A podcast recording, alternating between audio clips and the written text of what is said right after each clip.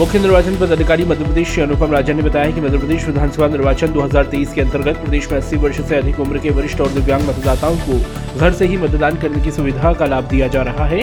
प्रदेश में 9 नवंबर तक अड़तालीस वरिष्ठ और दिव्यांग मतदाताओं ने घर से ही मतदान किया है। सीईओ एमपी श्री अनुपम राजा ने बताया है कि निर्वाचन ड्यूटी में लगे अब तक एक लाख छियासठ हज़ार चार सौ छियानवे अधिकारियों, कर्मचारियों ने फैसिलिटेशन सेंटर अति आवश्यक ड्यूटी में शामिल। पाँच सौ बत्तीस अधिकारियों, कर्मचारियों और दस सेवा निर्वाचक मतदाताओं ने पोस्टल बैलेट से मतदान किया है। मध्य प्रदेश विधानसभा निर्वाचन 2023 के तहत 80 वर्ष से अधिक आयु वर्ग और दिव्यांग मतदाताओं को होम वोटिंग की सुविधा प्रदान की गई है। कलेक्टर एवं जिला निर्वाचन अधिकारी विदिशा श्री उमाशंकर भार्गव ने विदिशा विधानसभा के अंतर्गत खरी फाटक रोड निवासी बयासी वर्षीय मतदाता श्रीमती ललिता देवी महेश्वरी के घर पहुंचकर मतदान कराया। कलेक्टर एवं जिला निर्वाचन अधिकारी गुना श्री तरुण राठी ने कलेक्ट्रेट सभागृह में निर्वाचन कार्यों के संबंध में बैठक कर आवश्यक दिशा निर्देश दिए।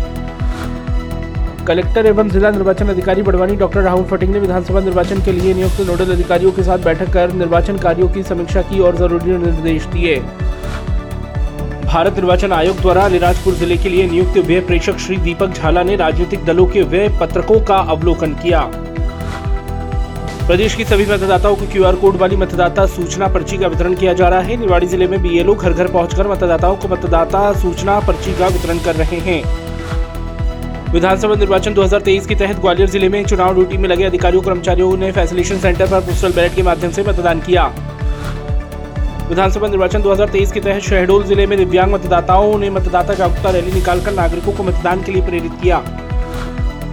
कलेक्टर एवं जिला निर्वाचन अधिकारी सीहोर श्री प्रवीण सिंह ने मतदाता जागरूकता रथ को हरी झंडी दिखाकर रवाना किया और नागरिकों से मतदान की अपील की।